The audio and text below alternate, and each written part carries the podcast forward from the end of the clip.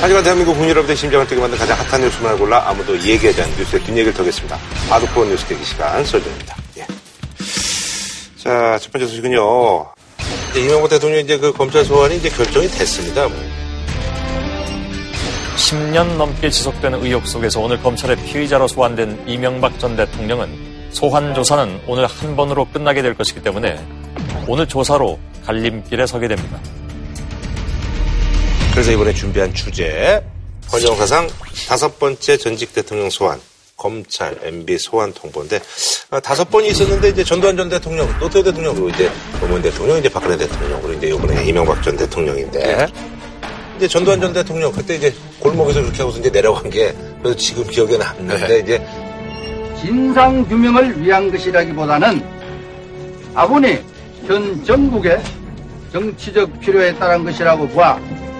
저는 검찰의 소환 요구 및 여타의 어떠한 조치에도 협조하지 않을 생각입니다. 기억을 돌이켜보면 노태우 대통령은 포토라인에서 뭐 정말 그 백배 사죄하는 식의 말씀을 했던 걸로 제가 기억해요. 모든 책임은 나에게 있습니다. 국민 여러분께 면목이 없습니다. 대해서 국민 여러분께 송구스럽게 생각합니다. 성실하게 조사에 임하겠습니다. 이명박 대통령은 어떻게 하실까? 네, 비리 혐의로 조사를 받는다는 건 전직 대통령으로서 부끄러운 일이죠. 그렇죠. 그리고 법적 책임 여부를 떠나서 어, 국민들에 대한 이 사과는 불가피하지 않느냐. 이렇게 저도 이명박 대통령 입장에서 이렇게 감정이입을 해보면 되게 깝깝한 상황이에요. 그죠? 이게 그냥 처음에는 국정원 특활비 이런 것만 나왔는데 막 무슨 뭐 아들 비리. 사위 뭐 검찰이 다 털어서 지금 나오고 있어서 그러니까 지금 어떤 상황이냐면 이번 수사를 통해서 이명박 정부에서 청와대에 일했던 사람들이 약 150명에서 200명 정도가 참고인 내지 피의자 조사를 받았습니다. 음, 역대 이런 조사가 없어요. 아, 그리고 또 상당수가 구속이 됐고. 그러니까 전직 대통령 입장에서는 정말 참담한 심정일 거예요. 음, 것 같아요. 그리고 공관은 나중에 다 평가를 하겠지만 정치적 책임에 대해서는 말씀을 하실 필요가 있다고 보고요. 그리고 검사들과 여론의 영향을 받아요. 우리가 헌법재판소의 탄핵 심판 이런 것도 네네. 맞죠? 예. 그 국민들의 여론이 압도적으로 어느 한쪽으로 쏠리면요. 헌법재판관들이 자기 마음대로는 하기 어려워요. 네네네. 근데 이제 여론조사표를 보면 네네. 거의 70%의 국민들이 구속수사 찬성 이렇게 나와요. 음. 근데 뭐 때문에 이런지에 대해서 이제 이명박 대통령이 좀 생각을 해보시면 좋을 것 같아요. 그러니까 국민들도 지금 좀 오로지 대통령을 욕함으로써 무슨 문제가 해결된다거나 이렇게 생각하지는 않아요. 음, 다들 욕하면서도 음, 아휴, 아휴 하는 그런 마음도 있거든. 그 대통령들이 다 감옥을 가냐 이런 것도 있고 그래서 제 희망 사항인데 국민들의 마음이 좀 풀릴 수 있는 이런 말씀을 포토라인에서 몇 말씀이라도 하고 가면 어떨까라는 그런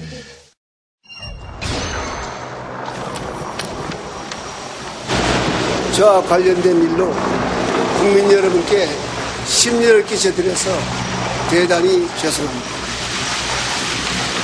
전직 대통령으로서 물론 하고 싶은 이야기도 많습니다만은 말을 아껴야 한다고 스스로 다짐하고 있습니다. 다만 바라건대 역사에서 이번 일로 마지막이 되었으면 합니다. 아무래도 이제 변호사를 구성을 해야 되는데, 근데 여론도 그렇다 보니까 대형 로펌에서는 좀 나서기가 그렇고 해서 측근 중에서 이제 정동기 청와대 시절에 이제 민정수석 비서관도 했는데 예전에 이제 대검찰청 차장 하셨던 분인데요. 근데 이제 그 정동기 변호사에 대해서는 좀 자격 논란 뭐, 뭐 얘기들이 좀 있더라고요. 예. 그러니까 그 BBK 수사를 할때 네. 대검 차장이었기 때문에 네네네. 이건 정동기 변호사가 변호사협회에 유권 유권 해석. 해석을 의뢰를 했죠 네네네. 본인이. 거기서 법 위반이다 이렇게 나오면 음. 못하겠죠. 예.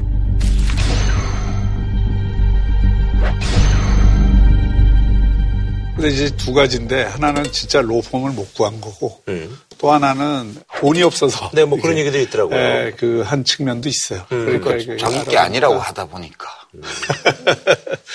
이게 딜레마예요. 지금 검찰이 한 번 소환으로 끝낸 데잖아요. 네네네. 저도 뭐 선거 보위반 뭐 이런 것들 때문에 조사받으러 간 적이 있는데 그게 뭐 6시간 조사했다는 건 대단히 많이 한 것 같은데 그렇지 않아요. 가보면 질문서를 이렇게 만들어 놓고 화면에 이렇게 띄워 놓고 이렇게 하나씩 하나씩 물어가면서 다 하고 그리고 하고 나면 또 읽어봐야 되고 확인하고 이, 이 과정이 있어서 뭐 12시간 조사했다. 그러면 실제 조사한 시간은 그 반 이하라고 봐야 돼요. 네네네. 그러면 혐의점이 지금 보면 다스 문제 있죠. 다스. BBK 문제 있죠. 도곡동 땅 문제 있죠. 무슨 인사청탁 받아서 돈 받았다는 거 있죠. 그다음에 뭐 비례대표 공천 보니까. 뭐 예. 정치 헌금 받았다는 얘기 있죠. 뭐 등등 해가지고 이게 거기서 추궁하거나 이런 거 못해요. 그냥 자기들이 증거를 통해서 확보했다고 생각하는 거와 관련해서 질문들을 준비해 놓고 하나씩 하나씩 물어가면서 자기들이 갖고 있는 증거와 전혀 다른 대답을 할 때 증거를 제시하고 다시 대답을 또 기록하고 이게 다예요. 그러니까 사실은 뭐 그렇게 이름한 자품 갖다 놓고 막 추궁하는 그런 조사가 아니고 그냥 피의자 진술 조사를 받는 수준의 조사잖아요.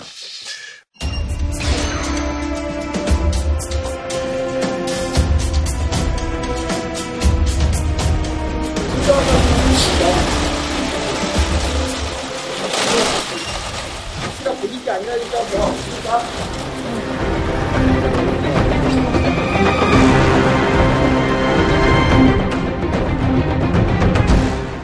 그러니까 지금 언론 보도로 나온 거 보면은 뇌물이 한 100억 정도 네네네. 된다. 이게 큰 쟁점이죠, 사실. 네, 네. 되는데 그 뇌물죄에 지금 60억 정도는 삼성 다스 소송 소송비. 대납 예. 이 저희가 이제 60억 몇주 다뤘죠. 예. 그다음에 국가정보원 특수활동비가 뭐 17억 네, 특활비. 5천 정도 돼 있고 그럼 세 번째 이팔성 우리 금융지주라든가 네. 공천 현금 비슷하게 지금 몰려가고 있는 이런 돈들이 있잖아요. 이런 것들은 법리적으로 다투겠죠. 그러니까 모른다. 알았지만 그건 죄가 안 되는 거다. 그 다음에 알았고 사실이지만 그건? 법적으로는 이미 아. 공소시효가 끝난 거다. 왜 그걸 가지고 나를 망신 주냐. 되게 이렇게 세 종류의 답변을 준비하실 것 같죠? 예, 그 대납 60억에 관해서는 이제 검찰은 그걸 2007년부터 이명박 대통령을 보고 대납을 했다라고 하는 것이고 이명박 대통령 측에서는 그 삼성이 대납했다는 사실 자체를 에, 그 이명박 대통령은 인지를 못했고 또그 중간에 그걸 매개했던 김석한 변호사가 무료 변론을 네. 한다고 이그 얘기를 했다는 했고. 것으로 보고를 받았다고 아마 네. 주장을 할것 그렇죠. 같아요. 그다음에 이 국가정보원 특수활동비가 뭐 17억 네, 특활비. 5천 정도 되는데 그 중에 김백준 수석이 받았다는 4억, 박재환 수석이 받았다는 2억, 그다음에 뭐 김희중 실장이 받았다는 뭐 1억, 2억 원 이걸 빼면 나머지는 여론조사비로 받았다는 10억인데 그거는 이제 장다서로 기획한 구속영장이 기각되면서. 예. 상당히 이- 이것도 다퉈볼 여지가 음, 있는 그런 걸로 지금 돼 있고 그다음에 이제 특수활동비를 이걸 과연 뇌물로 의율할 수 있느냐는 네네. 박근혜 대통령 재판에도 지금 같이 문제가 돼 있는 거 아니에요. 네네. 그다음에 이팔성 그 회장으로부터 온 대선 자금과 관련된 거는 그런 사전 뇌물죄를 걸지 않는 이상 법리로 다퉈요. 예, 그러면 공소시효가 끝나는 거라고 네. 주장을 할것 그렇죠. 검찰이 대통령이 될 가능성이 굉장히 높았기 때문에 사전 이 뇌물, 사전 예, 사전. 걸려는데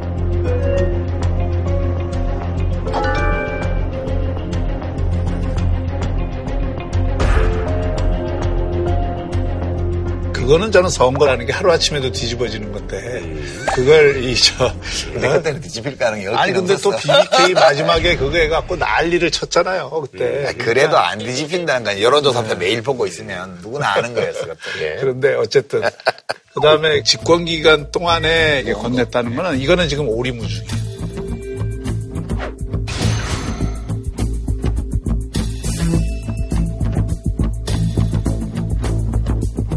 이상주 본인은 안 받았다는 거고. 아,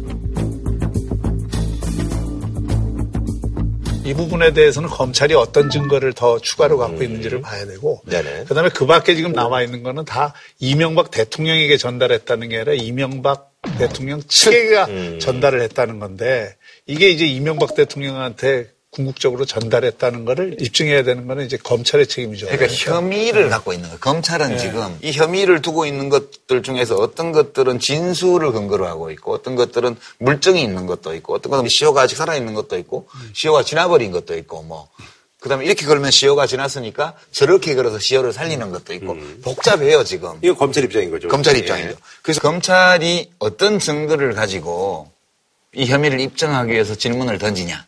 아니면 변호인이 동행해서 그 법리적으로 그때그때 답변들을 쭉 할 거예요. 그래서 뭐 이게 진짜 많이 필요하겠네요. 지금 얘기 그. 변호사가 한 명 갖고는 혐의가 여러 종류의 혐의들이 있어서 제가 볼땐몇명 정도 가서 입회하다가 자기가 감당할 수 없는 게 나오면 아, 왔다 갔다 멤버 체인지 해가지고 또 하고 또 차고. 이렇게 방어해주지 않으면 방어가 어려울 거예요. 그죠? 알겠습니다. 뭐, 이 와중에 이제 또, 뭐, 다스비 자금 얘기가 나오고 있는데 한 300억 원대라는 얘기가 있는데, 요거에 대해서 뭐, 지금 보도에 의하면 2007년까지 조성된 에, 것이 추가로 지난번 120억 개인이 횡령한 거 외에 300억이 있다는 게 네. 보도의 내용인데 네, 액수로는 다스 문제가 제일 커요. 그러니까 내부가. 다스가 이게 실소유자가 돼야 지금 이 아까 그 60억, 삼성 예, 60억도 뇌물이 되고 네네네. 아니면은 제3자 뇌물 뭐 이런 걸로 해야 되는데 다스 실소유역과 관련해서 지금 검찰은 여러 진술을 받아놓은 것 같아요. 네네네. 뭐 심지어 이동영 부사장의 진술도 족하죠. 있는 것 예. 같고 근데 진술은 뭐 진술로 말씀은 되는데 네. 최근에 그 다스가 배당한 것들이 문제가 되더라고요. 특별 배당으로 해서 모든 주주에게 똑같은 액수를 배당한 게 아니고 그렇죠. 정부가 그렇죠. 가지고. 있는 19% 정도의 주식하고 뭐 승계전환하고 여기는 배당을 좀 세게 하고. 배당을 좀 네. 많이 하고 나머지 주주들은 배당을 않고 반 수준으로 네네. 했더라고요. 근데 이제 반 수준으로 배당한 그 돈이 어디로 흘러가서 어떤 목적에 쓰이고 누가 관리했냐 네. 이거를 보는데 이제 그게 더 아마 네. 해명하기가 되게 어려울 거예요. 그런데 여러 가지 보도를 통해서 나오는 이 그 정보들은 객관적으로 확인되기 전까지는 이게 정확한 사실이라고 얘기를 하기 어렵잖아요. 어, 이거는 그냥 내용이 아직 안 나오고 그냥 이렇게 제목만 보도되는 이 모든 것들이 범죄 사실인 건 아니에요. 저는 또 하나는 이런 측면이 있다고 봐요. 그 누구 거냐에 관계없이 과연 공소시효가 유지될 수 있는 거냐. 아, 이거 이 문제가 우선 걸려요. 근데 우리 지금 월요일 날 녹화하는데 수요일 날 조사를 받고 뭐 다음 주 월요일 돼야 다시 우리 만날 수 있는데 그 사이에 검찰이 어떻게 할까요? 혹시 뭐 조사 끝나자마자 바로 구속영장을 청구한다든가 이럴 가능성은 없어 보여요. 전직 대통령을 구속하느냐 구속하지 않느냐의 문제를 수사 검사들만이 결정할 수 있겠습니까? 검찰 수뇌부가 검찰. 수뇌부도 협의를 해야 되고 그리고 재반 상황을 고려를 해야죠. 어, 그리고 지금 아까 말씀드린 대로 이 모든 혐의들이 딱 떨어지는 게 아니라 법리적으로 지금 다툼의 여지가 굉장히 많은 거라 그러면 제 개인적인 생각은 불구속 수사를 원칙으로 해서 방어권을 보장해 주는 게 맞다 이런 생각을 하고요. 근데 검찰 수뇌부도 구속하자. 이런 분위기로 방송 나가고 목요일 날 다음 주 시작되기 전까지 그렇게 갈 수도 있다고 봐요. 그래서 제가 혹시 싶어서 그런 상황이 가면 박상기 법무부 장관 있잖아요. 박상기 장관이 이 문제는 좀 판단해야 된다고 봐요. 지금 법적으로 보면 대통령은 아무것도 할 수 없어요. 적어도 법적으로는. 근데 법무장관이, 법무부 장관이 일반적 지휘를 할 수 있고요. 개별 사건 수사에 대해서 구체적인 지휘를 할 수 있다고 돼 있어요. 검찰총장을 통해서. 저 누누이 말씀드리지만 헌법이 규정하고 있는 무죄 추정의 원칙과 도주 및 증거 인멸의 우려가 없을 때는 불구속 기소를 원칙으로 한다는 형사소송법의 조항이 있잖아요. 이 두 가지를 전직 대통령이어서 특별히 잘 적용해 주라는 게 아니고 많은 국민의 비난을 받고 있는 전직 대통령에 대해서까지도 적용해야 된다는 거예요. 그러니까 그 도주는 할 수 없죠. 출국 금지만 해놓으면 외국으로 못 나가시면 국내에서는 이명박 대통령이 어딜 도망을 다니시겠어요. 그러니까 필요 없고 증거인멸도 지금 증거는 이미 검찰이 다 가지고 있는 거니까 그래서 저는 법무부 장관이 좀 대통령한테 물어볼 필요 없이 그냥 행사 좀 했으면 좋겠어요. 엄격하게 그거를 좀 에? 그래서 이렇게 누누이 강조하시는 거 보니까 검찰 쪽의 기류가 굉장히 강경하다고 거기서 좀 들으신 것 같아요. 아, 예, 좀안 네. 좋아요. 음. 제가 느끼기로는. 뭐 그게 짐작할 수 있는 일 아니에요 음. 지금까지. 아니, 이건 기간이 지난번에 이제 뭐 3주, 노무현 전 대통령 때 그때 얘기인데, 뭐든 좀 당겨져서 저희가 가기 전에도 그 결정이 날 수도 있다는 얘기. 경우에 따라서는 그럴 수도 있죠. 지난번 박근혜 대통령 구속영장 청구할 때는 바로 했죠. 아, 그러니까요. 음, 알겠습니다. 예. 한 줄은 평 부탁드릴까요? 결국 또 여기까지 온 전직 대통령의 불행. 예. 모든 전직 대통령을 다 가두는 거는 좋은 일은 아니. 네. 그런 생각이에요. 아, 이게 왜 이런지 모르겠는데. 하여튼 마음이 안 좋아요. 뭐지, 뭐지. 자, 다음 소식은요. 얼마 전에 이제 그 저기 집행유예로 이제 나오셨는데 장충기 전 사장 이분이 이제 예전에 언론에 또 화제가 된 게 보니까 이제 그 문자 메시지 국정농단 수사 도중에 이제 그 이거 그래서 작년에 좀 우리, 예, 해- 우리 예, 썰전에서도 예, 다뤘어요. 많이 다뤘었죠. 예, 그래서 이제 사실 삼성공화국 뭐 이런 얘기 많이 나오는데 이게 뭐 일착 의혹이 뭐 다시 한번 또 조명을 받고 있네요. 그래서 이번에 준비한 주제 문자와 숑 문자와 숑 삼성 언론 유착 의혹인데 이거 어느 드라마였더라, 문자 아시오? 길라임 나오는 드라마 아니었어요? 길라임은 너무 오래됐죠. 길라임이 벌써 한 10년 된 것 같은데 제가 봤을 때는 예. 길라임이 언제째 길라임? 문자 아시오, 문자 아시오. 어, 작년에 이제 그 장충기 전 사장 이분이 이제 예전에 그 이학수 어, 부회장이 하던 일을 이제 맡아서 그렇죠. 하시는 분 같아요. 그래서 문자 메시지가 공개됐는데 이분 핸드폰이 이제 압수되면서 국정농단 수사 중 드러난 장충기 삼성 미래전략실 전 사장의 문자가 다시 여론의 도마에 오르고 있습니다. 언론사의 편집국장이 장충기 전 미래전략실 차장에게 광고 청탁을 하면서 좋은 기사로 보답하겠다고 하는가 하면 아들의 이름과 수험 번호까지 적어가며 삼성전자 취업 청탁을 한 언론사 간부도 있었습니다. 2015년 삼성물산과 제일모직의 합병 논란 당시에는 언론사 간부들이 삼성의 정보원처럼 움직였던 정황까지 나왔습니다.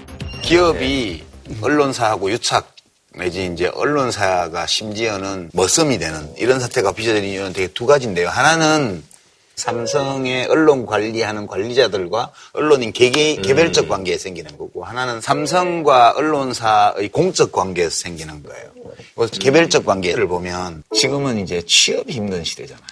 네네. 기업이 뭐 갖고 있어요? 한쪽으로 돈 갖고 있고 한쪽으로 일자리 그렇죠. 갖고 있죠. 그러니까 이제 취업 청탁이 그렇게 많은 거예요. 취업 아, 민원이. 네, 그러니까 내가 장충기 사장한테 뭐 우리 아들, 우리 딸, 뭐 우리 조카, 뭐 우리 친구 아들 이렇게 청탁을 했으면 내가 그런 걸 부탁을 했으면 나도 음. 부탁을 받았을 때 아 이거 이번 이 뭐 제일모직 상장과 관련된 거, 제일모직 삼성물산 합병과 관련 좀 잘 써줘요. 하나의 차를 쓰고 어찌 받아먹을 걸 받아먹어 놓고 안 봐줄 수가 있어. 이, 이 차원 하나 있고요.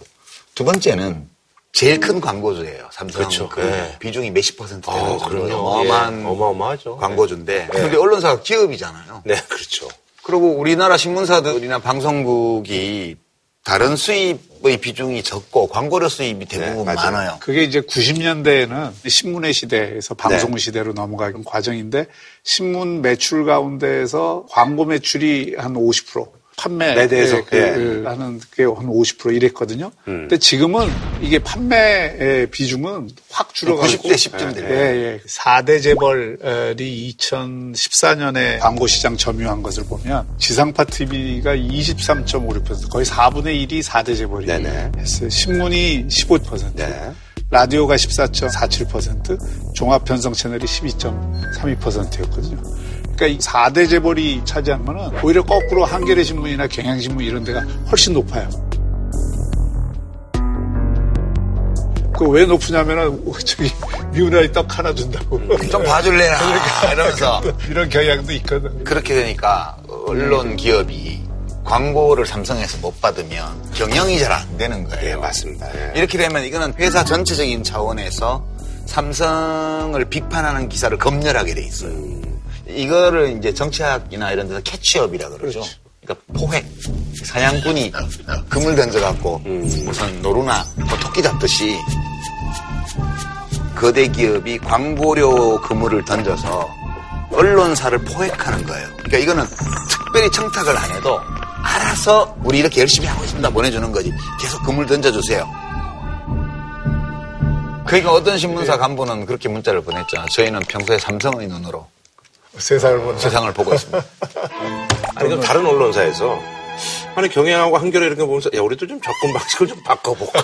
그래서 어떨 땐 때려요. 그런 땐 때려요. 예. 그게 원래 언론이 또 갑질하는 방법 중에 하나가 그렇지. 음. 한편으로는 때리고 한편으로는 어르고 이런 전략을 쓰고 기업들도 에러가 있어요. 왜냐하면 언론의 감시와 비판, 지적 이런 것들이 타당할 때도 있지만 또 아닌 경우도 많이 좀 있거든. 억울할 때도 있죠. 예. 역- 억울하게 맞는 경우도 있고 그러니까 좀 맞더라도 덜 맞고 싶고 음. 또 최소한 억울하게 안 맞고 싶은 이런 욕구는 또 기업들한테 있죠. 음. 그래서 이거는 뿌리 뽑아야 된다 이렇게 해봤자 뿌리 뽑히지는 않을 텐데 음. 그래도 어느 정도 금도가 있어야죠. 그죠? 그러니까 이제 이런 거예요. 그러니까 우리가 소위 아부의 심리학이라는 게 있잖아요. 그러니까 개인 문자를 보낼 때는 네네네. 사실 어느 정도 상대 기분을 맞춰주기 위해서 자기가 생각하는 것보다도 더 좀 아부를 하게 돼 있어요. 개인 관계에. 그래도 그렇지. 네, 더구나 민원이 있거나 또는 무슨 뭐 청탁성 일이 있을 때는 그 문자가 좀 남들이 보면 낯뜨겁게 가게 돼 있지. 그런데 이제 문자 보낼 때도 이제 앞으로 좀 조심해야 돼요. 그러니까 이런 게 부탁을 하더라도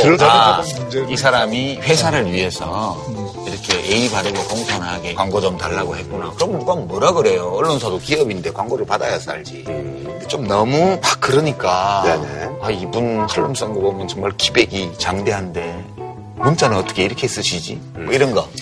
그럼 좀 슬퍼지잖아요. 오히려 신문사 편집국장과 방송사의 보도국장이 꽂히잖아요. 그렇죠. 근데 이분들이 단순히 기사에 대한 책임만 지는 게 아니고 경영 책임. 경영에 대한 책임도 일부 가질 수밖에 없어요. 특히 네네. 신문사들 같은 경우에는 그렇죠. 좀 영세하기도 하고 다 먹고 살아야 되니까 거기도 그러니까 뭐 너무 세게 살니까. 벌써 이게 삐삐 전화 오는 거야. 야, 굶을래? 이렇게 쓰면 뭐 먹고 살아 우리? 아니 그런 것도 있고 또 편집국장이나 보도국장이 직접 뭐그 영업을 뛴다는 영업을 뛰죠. 그거하지만 되게 협조를 요청하는 무슨 협찬 협조를 영업 뛴 문자 많잖아요. 그- 이번에 뭐 그- 매덕 했는데 매덕만 올려주세요. 대해서 뭐 배려를 해달라든지 이런 민원을 항상 안할수 없는 위치에 있었죠. 음. 물론 기업 입장에서도 자기 기업 홍보를 위해서 기사 협조를 그렇죠. 요청하고 이런 일은 일상적인 사실은 아, 그건 할 수밖에 기업의 없죠. 활동이라고 네. 봐야 되고 네. 언론의 본- 본연의 기능 네. 그런 걸 넘어서서 공정성을 해치는 정도까지 이렇게 간다 그러면 그건 문제인 것이죠. 근데 이게 대표적인 게 이재용 부회장 국정농단 관련해서 재판 받을 때뭐 어떤 언론사는 법조 출입 기자를 산업부 기자, 원래 네네네. 삼성 계열사 출입하는 기자로 교체해서 왜냐하면 의협심에 불타는 법조 출입 사회부 기자가 막 가면 음. 어, 삼성에서 모니터링을 다 하잖아요. 왜 이래? 우리 광고 지난 분기에 이만큼이나 줬는데 이렇게 되면 그래? 안 받아도 된다는 거지. 이렇게 반으로 툭 반토막 치면 그 언론사 멍드는 거예요.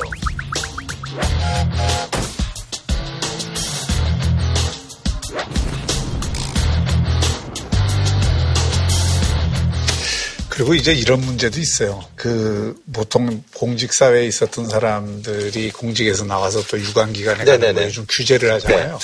지금 그 대기업의 홍보 업무나 이런 걸 맡는 사람들, 또 특히 고위직에 있는 사람들이 언론인 출신들이 대단히 많이 그렇죠, 가요. 그렇죠. 예, 그 언론인 출신들이 또 거의 가니까 선배, 이게 후배. 대한민국이 다 인맥 사회니까. 음. 그런 인맥으로 연결이 돼서 또 이렇게 네트워크가 되고 그러다 보면 기사 협조라든지 뭐 이런 것들이 훨씬 원활해질 거 아니에요. 그러니까 정관예우죠. 그 왜 그러냐면 그렇게 협조가 돼야 현직 언론이 나중에 또 자기가 갈수 있는 그렇죠, 자리 중에 그렇죠. 네. 그러니까 저 선배가 저기 가서 먹고 살게 좀 해줘야 내 자리도 생겨. 또 한편의 기득권 구조죠. 근데 사회가 점점 이렇게 투명해지는데 오히려 역설적으로 여기는 또 이렇게 또 왜 그러냐면 언론은 예. 건드리는 사람이 없잖아요. 언론사는 그 공적인 일을 하죠.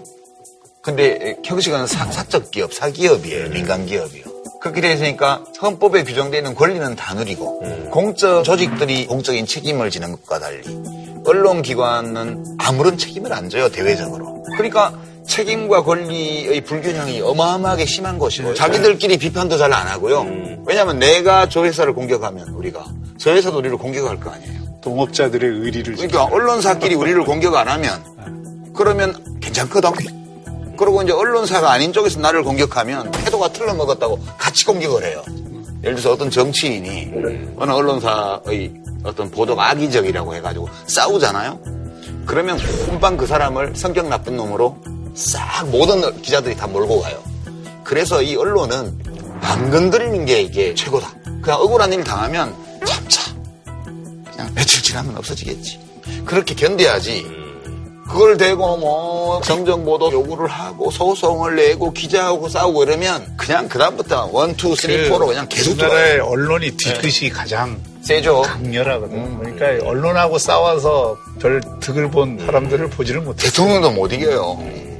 아, 그 뭐 이제 이 삼성과 관련해서 뭐 말씀드린다면 이제 어, 이건우 회장 차명 계좌가 이제 1,500개 정도 해서 규모가 이제 5조 원인데 금융실명제 이전에 만든 계좌가 27개인데 이게 또 이제 법대로 이렇게 하면은 뭐 30억 정도밖에는 부과가 안 된다고 하네요. 그러니까 자, 이 역사를 보면 1993년도에 김영삼 대통령이 네. 어느 날 갑자기 깜짝 쇼로 아침에 네. 대통령 긴급 명령으로 금융실면제를 도입을 했어요. 법은 나중에 만들어졌고. 근데 이거는 예고를 하게 되면 사람들이 도망치기 그렇죠, 때문에 그렇죠. 이렇게 할 수밖에 없었어요. 어느 날 갑자기 네. 건물을 탁 던질 수밖에 없었지. 그렇게 됐는데 그 당시 금융실명제 긴급명령의 취지는 자기 돈 거래는 자기 이름으로 하라는 음. 거였어요. 근데 그 전에는 무기명 계좌도 할 수 있었거든. 음. 그러니까 무기명 계좌는 그 대통령 긴급 명령이 나가는 순간 없어졌어요. 제도상 불가능해졌어요. 음. 네네. 차명 계좌만 남았어요. 네. 근데 원래 이 실명제법의 취지를 보면 명백한 건데, 근데 삼성그룹은 이건희 회장 시절이죠. 이 대통령 긴급 명령으로 금융실명제가 도입되고 나서 그 전에 가지고 있던 비실명 비실명 계좌를, 계좌를, 아. 다 차명 계좌로 전환한 것 같아요. 음. 그 노출시키기 싫으니까. 그러니까 이게 핵심 쟁점은 예. 에, 이런 거예요. 차명 계좌가 발견이 됐고 네네네. 그 차명 계좌에 대해서 과징금이나 세금을 추징하는 네네. 에, 이런 문제에 대해서 금융위원회가 그동안 해석을 좀. 해석을 다르게 에, 예. 해왔다는 에, 게 핵심이죠. 그러니까 차명 계좌와 비실명 계좌를 구별을 한 거예요. 네네. 그러니까 비실명 계좌는 이거는 금융실명제 위반이지만 차명 계좌는 과징금 대상이 아니다. 음. 다른 사람한테 맡긴 건 괜찮은데 가짜로 만든 통장은 이거는 그렇죠. 예, 이거는 실명제 그, 위반이고. 예. 대한민국 최고 기업이고 전 세계적으로 손꼽는 기업에 드는 이 삼성이 정말 이렇게까지 비루하게 해야 되냐는 거예요. 물론 법을 좀 잘못 만들었지.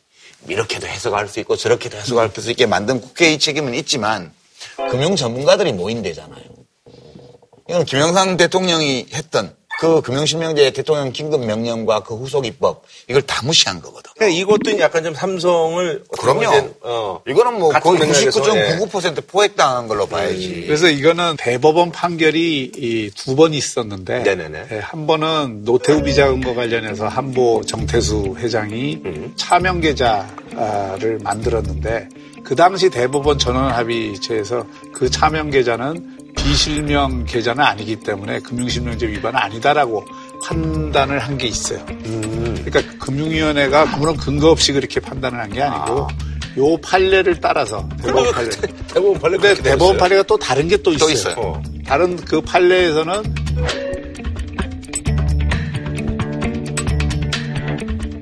차명 계좌도 비실명 계좌와 함께 그거는 예. 실명을 위반한 거다. 네. 이런 판례가 있단 말이에요. 그러니까 어떤 판례를 따르냐에 따라서 이건 해석의 차이인데 상식적으로 보면 네. 뭐 차명 계좌도 비실명 계좌든 그거는 금융실명제를 위반한 거라고 음. 봐야죠. 그러니까 이거를 법 위반으로 하면 계좌 액수의 한 절반 가까이 과징금을 네네네. 물려야 되고 그 계좌로 인해서 주- 주식 네. 배당 같은 거 받은 거 있으면 99% 네네네. 징수하게 돼 있는데 국가가 돈을 법대로 못 가져간 것도 참 국민들로 보면 법이 안 지켜졌다고 우리가 한숨을 쉴만하지만 이거를 국가기관이 이렇게 노골적으로 눈 감아주는 법률 해석을 지금까지 해왔다는 게 믿어져요?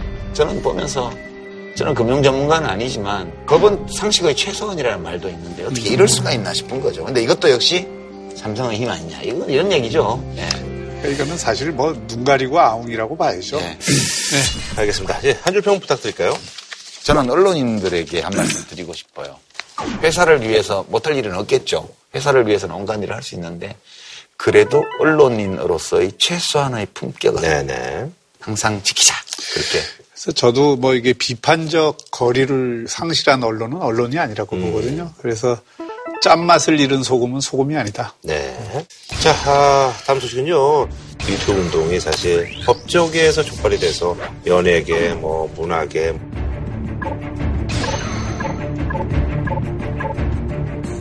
그래서 이제 결국 이제 정치권까지 확대가 되고 있습니다. 그래서 이번에 준비한 주제는 끝이 없는 폭로 정치권 미투 운동 확산 파문인데 사실 그 지난주에 저희가 이제 녹화가 끝난 후에 안희정 전 충남지사 성폭행 이 바로 보도가 돼서 미투에 나선 인물은 김지은 씨로 안희정 충남도지사의 수행 비서였고 지금은 정무 비서를 맡고 있습니다.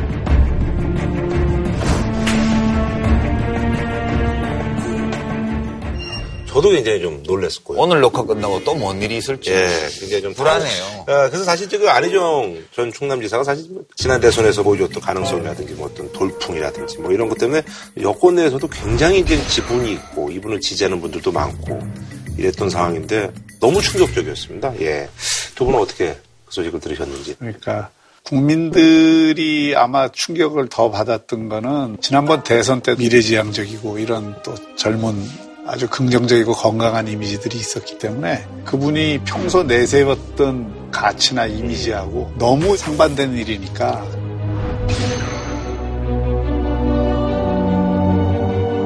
그 이중성에 오히려 더 큰 실망과 충격을 받은 것 아닌가 싶어요.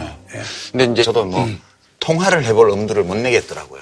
어, 본인이 나한테 전화를 해와서 어떻게 하면 좋겠냐고 물어보면 몰라도 제가 연락을 해서 얘기를 할 엄두를 못 내겠던데 네. 다만 이제 안희정 전 지사가 메시지를 세 번 냈어요. 그것으로 미루어서 이 사람이 이 사건에 대해서 어떻게 생각하느냐 하는 거를 좀 짐작해 볼 수는 있는 것 같아요. 예.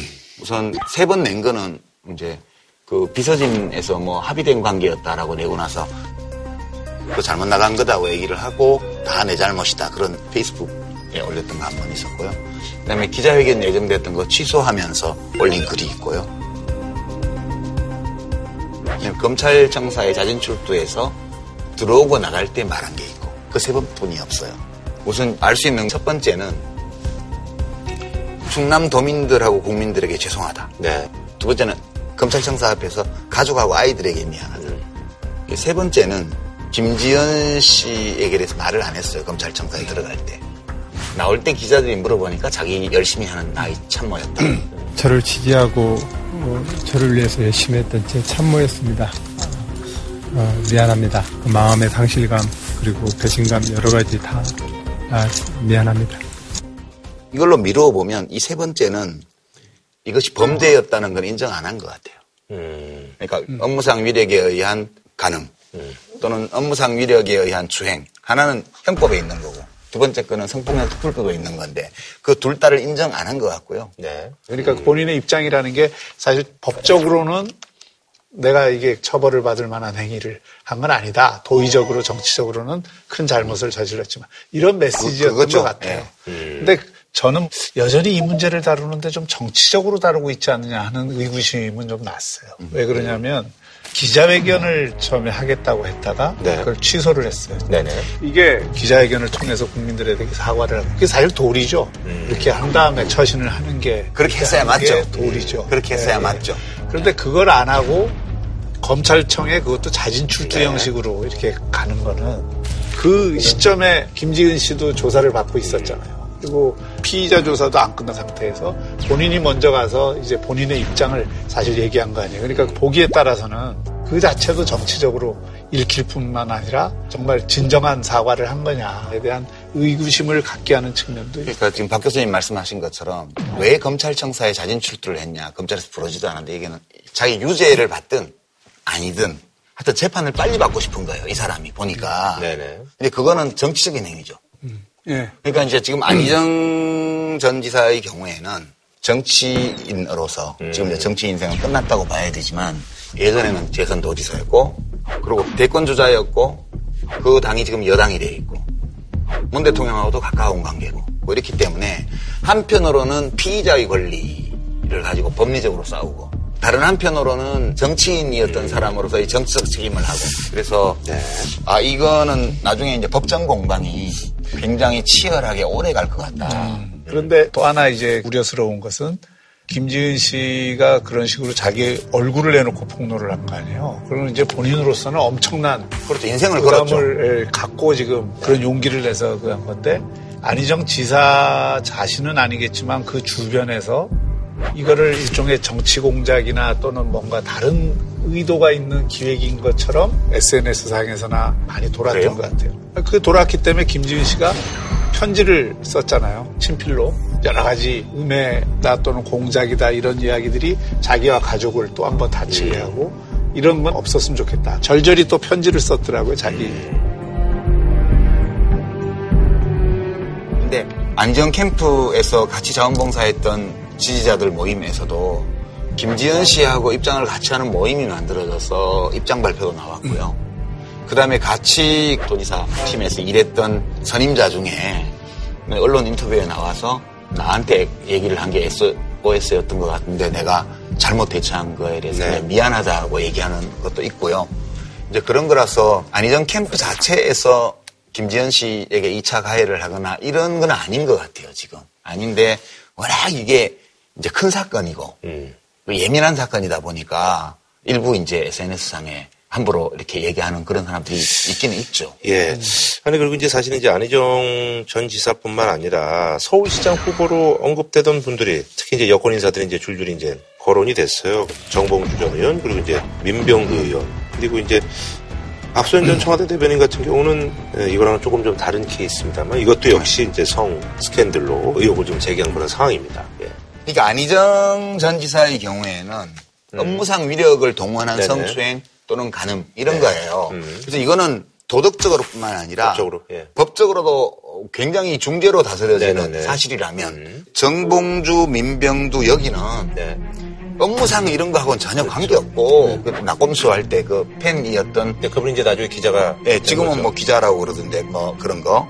그리고 민병도 의원도 뭐 낙선해서 알게 된뭐 예. 낙백하게 지내던 시절에 여러 번 이렇게 어울렸던 여성 사업가하고 노래방에서 생긴 일. 네. 그리고 박수현 전 대변인 경우에는 특별한 관계에 있는 여성 기초의원. 기초의원 비례대표를 만들어줬다는 의혹 제기. 네네. 이제 이런 부분들이 거의 가정사에 관련된 사생활 문제죠. 사생활 문제죠. 다만 이제 거기서 박수현 대변인 같은 경우에는 문제가 되는 게 관계를 대가로 해서 공천을 했느냐 안 했느냐 이거는 예, 그러니까 예. 문제가 중대, 되죠. 그러니까 중대한 문제죠. 그건 미투하고는 관계가 예. 없죠. 그건 공직자의 예. 권한 행사와 관련된 문제죠. 그러니까 그게 뭐 특별한 관계가 아니라 하더라도 자격이 안 되는 어떤 사람을 네네. 비례대표로 했으면 문제예요.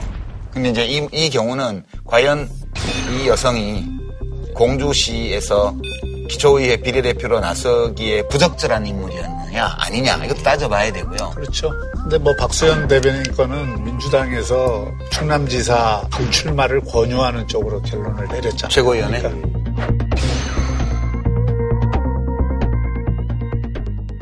정봉주 전 의원도 사실 오늘 이제 반박 기자회견을 네. 이런 그런 상황이에요. 예. 전 국민과 언론을 삭제한 기획된 대국민 삭제입니다. 이 가짜 뉴스를 서울시장 출마 선언식 1시간 반 전에 보도함으로써 서울시장 출마를 못하게 하고 정치 생명을 끊어 놓으려는 것으로밖에 볼 수가 없습니다. 정봉주 씨와 관련해서는 좀 다른 측면이 있어요. 이게 우리가 봐야 될. 그러니까 이 문제를 다루는 언론의 태도와 관련해서 생각해 볼 점이 좀 있다고 보는 거예요, 저는. 왜냐하면 우선 정봉주 씨의 서울시장 출마 선언을 하는 날이었는데 본인에게 취재를 시작한 게 그 전날 밤 11시 35분이에요. 전화 걸어가지고. 그리고 문자를 또. 뭐 2011년 12월 23일 날 대법원에서 유죄 확정돼갖고 어디 호텔 룸에서 성추행하셨죠. 이렇게 기사 나갑니다.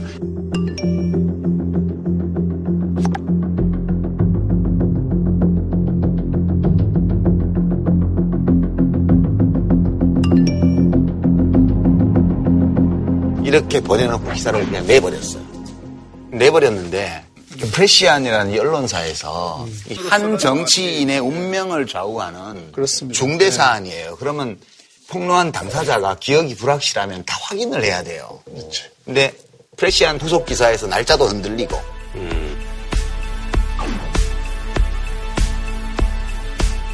이것과 관련해서 보도 자체가 흔들려 버렸어요. 그러니까 그거를 정봉주 전 의원이 정확하게 23일 날의 자기의 일정표를 제시하고 그 증거를 제시함으로써 그 육하 원칙 중에 때와 관련된 거 그거를 딱 엎어버린 거예요.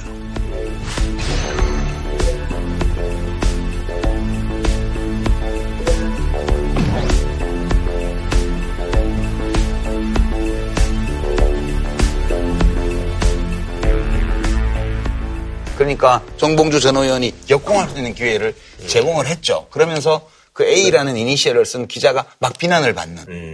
그러니까 지금 말씀하신 것처럼 억울한 사람이 없도록 해야 그렇죠. 된다는 거는 분명한 거고 언론사가. 또 이 언론사가 이런 문제를 다루는 데 있어서 정말 정확성을 기하는 그렇죠. 것이 대단히 중요하다고 생각을 합니다.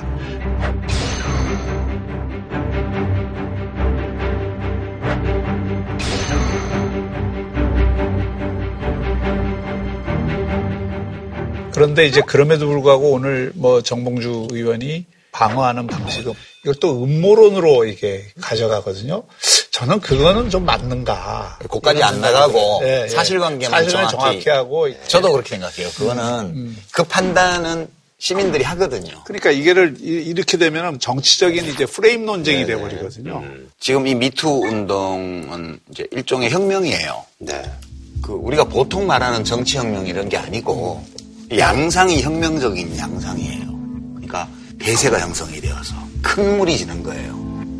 그리고 그렇게 큰 물이 질 수밖에 없는 그동안의 쌓인 문제들이 있었기 때문에 터지는 건데 큰 물이 지면 음모를 꾸미는 사람도 있을 것이고 뭐 온갖 우리가 상상할 수 없는 그런 요소들이 함께 올라타게 돼요. 네네. 그렇다고 해서 이런 일들이 있기 때문에 이걸 그만해야 된다. 이렇게 말할 수는 없죠. 네. 이건 계속 갈 거예요. 누가 일부러 기획한 것도 아니고 그냥 터져 나온 거니까. 우리 유 작가님이 말씀하신 것처럼 이런 어떤 큰 흐름 속에서 그런 어떤 왜곡을 이용하려고 하는 네네. 일부 그런 게 있을 수 있죠. 네. 어, 있을 수 있는데 예를 들어서 피해자가 오래된 이야기를 얘기하는 과정에서 일부 사실관계가 조금 틀린다고 해서 그거 전체를 진실이 아니다 또는 공작이다 이렇게 또 몰아붙이면 네, 그러면 안 되죠. 그러면 또 미투 운동 자체를 굉장히 위축시키게 되거든요.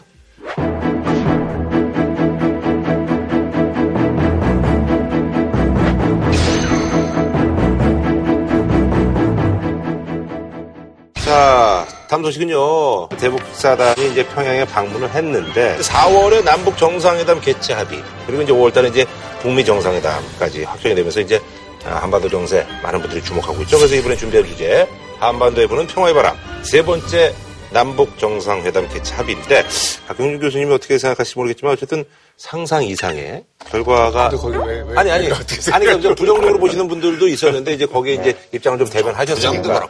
대변 아니 그러니까 보수적으로 보신 거죠 보수적으로. 이제 조심스럽게 네, 조심스럽게 보수적으로. 예, 예 봐야죠. 그렇게 이제 뭐 걱정하시는 분들이 뭐 당연히 있을 수밖에 없잖아요. 예 그래서 이제 교수님이 생각하는 거 이상으로 합의가 된 거예요 과거 북한이 그 해왔던 방식 네네네. 보면은 김정은도 그렇게. 파격적으로 네. 파격적으로 어, 제안을 할 것이다라는 아, 건 예상을 했어요. 아, 예상을 했었어요. 예, 예. 했었군요. 그건 이제 북한 방식입니다. 북한 지도자가 통 큰 결단을 할수 있는 지도자라는 것을 음. 네네네. 보여주기 위해서 상상하는 범위보다 큰 범위의 음, 그 범위. 음. 메시지를 던지고 역시 그 허를 찌르는 아. 어, 그런 부분에서는 그 북한이 오랫동안 어. 이 쌓인 노하우가 발휘됐다고 봐야죠. 아니 털을 찔리셨어요? 아니 뭐 제가 허가 를 찔린 게 아니고 어. 어, 다만 이제 남북 정상회담을 네네네. 이렇게 빨리 아, 예, 시기적으로. 그, 어, 시기적으로 전격적으로 음. 어, 과거에 보면 이제 정상회담은 좀 그 시간을 두고 하자는 데만 원칙적으로 합의를 네네네. 하는 경우가 많았는데 음.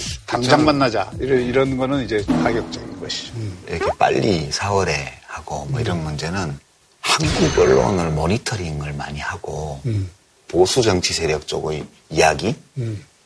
이를 많이 들은 거 아닌가 그런 추측이 좀 돼요. 왜냐하면 저는 개인적으로 뭐 남북 관계는 쭉 시간을 가지고 할 수 있다 이렇게 봤는데 계속 3월이 골든 타임이라고 이제 뭐 4월 달에 한미연합훈련 재개하면 또 남북 관계가 얼어붙을 거라고 뭐 이런 식으로 많이 얘기를 했어요.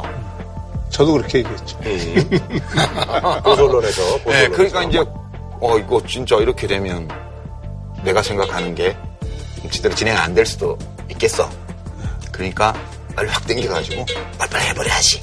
라고 느낀 게 아닌가 싶어요. 음. 그리고 이 호칭도 지금 좀 조심스러워졌는데 음. 저희 주로 썰전하면서 미국 대통령에 대해서는 트럼프 이렇게 얘기하고 북한에 대해서는 뭐 김정은 이렇게 네네. 얘기를 했어요. 지금은 이제 정세가 변해서 네네네.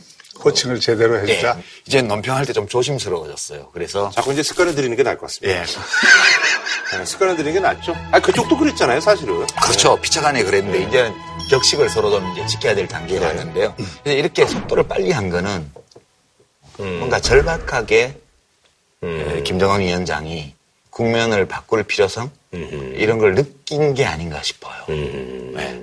그렇죠. 그건 두 가지인데 이게 대북 제재라고 하는 것이 단순히 그냥 과거처럼 그냥 뭐 이렇게 에, 약간의 아픔을 주는 정도가 아니라 심지어 노동당 간부들이 이 핵 제재 때문에 못 견딘다는 얘기가 나온다는 보도들도 있거든요. 그러니까 그런 정도로 이제 북한 체제에는 상당한 그 위력을 발휘하는 네네네. 거가 하나 있고 두 번째는 미국의 군사적 옵션이나 이 군사적 조치에 대한 압박이 단순히 협박 수준이 아니라 어, 실제적인 행동을 예비한 압박이다. 네네네.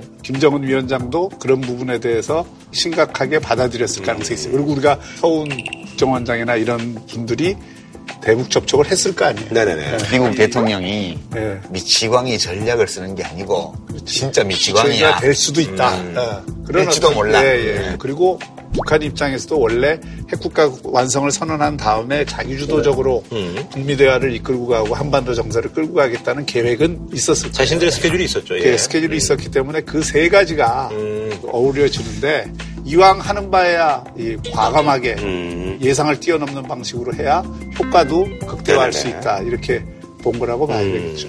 세부적으로 한번 뭐 짚어보도록 할까요, 그럼 합의 내용에 대해서? 예. 여섯 가지로 네네. 정리를 했죠. 네네네. 대북 특사단이. 음. 근데 이 여섯 가지 중에 제가 볼 때 좀 중요도가 떨어진다고 육 보는 번 거는 아니겠어요? 6번. 예, 예. 6번은 뭐 네. 일상적인. 그 교류로 예. 할수 있는 거니까 이거는 태권도, 예, 시범단 예술단, 뭐 예. 평양 방문 초청. 예. 앞으로 분위기 조성용으로 음. 넣어놓은 것 같고요. 그다음에 대화가 지속되는 동안 핵실험, 탄도미사일 발사, 전략 도발을 하지 않, 고 핵무기, 재래식 무기를 남측을 향해 사용하지 않는다. 이건 당연한 거 아니에요. 협상을 하려면 이것도 매우 당연한 거라고 봐요. 제가 생각할 때 제일 큰 거는 정상 간 핫라인 설치 두 번째 거고요. 아, 정상화 한라인 설치. 네, 그럼 세 번째 한반도 비핵화 의지가 분명하며 음. 군사 위협이 해소되고 체제 안정이 보장되면 핵 보유를 할 이유가 없다. 요 두 개가 제일 중요한 것 같아요. 2번하고 3번이요. 이제 2번은 청와대하고 주석궁하고 사이에 전화를 놓는다는 거 아니에요. 수시로 필요하면 통화할 수 있게. 음. 김정은 위원장하고 문재인. 대통령이 2번이 왜 필요하냐 하면 북한에도 반대하는 음, 사람이나 집단이 예. 있어요. 음. 또 미국이나 하- 대한민국에도 이 분단 70년 동안 시장이 형성돼 있거든. 이 분단을 전제로 한 이해관계가 형성이 돼 있어서 이거를 누가 일부러 해방을 놓거나 이럴 우려가 네네. 있어요, 늘. 그러니까 그런 일이 있을 때 빨리빨리 통화해가지고 이 불을 끄자는 거예요. 그러니까 요 2번이 이 상당히 중요해요, 사실은. 근데 이제 세 번째인데 비핵화 의지를 분명히 한다는 것에 대해서는 뭘 끌어들냐면 선대의 유군이다. 아, 그러니까 그거는 김일성 주석의 조선반도의 비핵지대화라고 하는 자기들 원칙이 있습니다. 아, 그러니까 한반도 전체에서 핵무기와 네네네. 관련된 모든 위협을 제거해라는 얘기거든요. 그게 자기들에 대한 군사적 위협을 제거하는 것이기도 하고. 그때는 우리가 이제 북한에 예. 핵이 없었거든. 우리가 이제 핵을 보유하고 있었죠. 여기에만 예, 전술핵이 예. 있었고. 그다음에 이 군사적 위협이 해소되고 요게 이제 해석하기에 따라서 굉장히 애매합니다. 음, 해석 여지가 있는. 어, 그러니까 군사적 위협 해소를 뭘로 그러면 음. 보증할 거냐. 그동안 북한이 쭉 주장해왔던 에, 것은 평화협정을 체결하고 네. 주한미군이 빠지는 것까지를 군사적 위협이 해소되는 것으로 해석을 해왔고 또 자기들이 평화협정, 주장을 네. 해왔어요. 주한미군 철수. 예, 예. 그러니까 이제 이- 이걸 어떻게 해석할 거냐 하는 게 있고 음.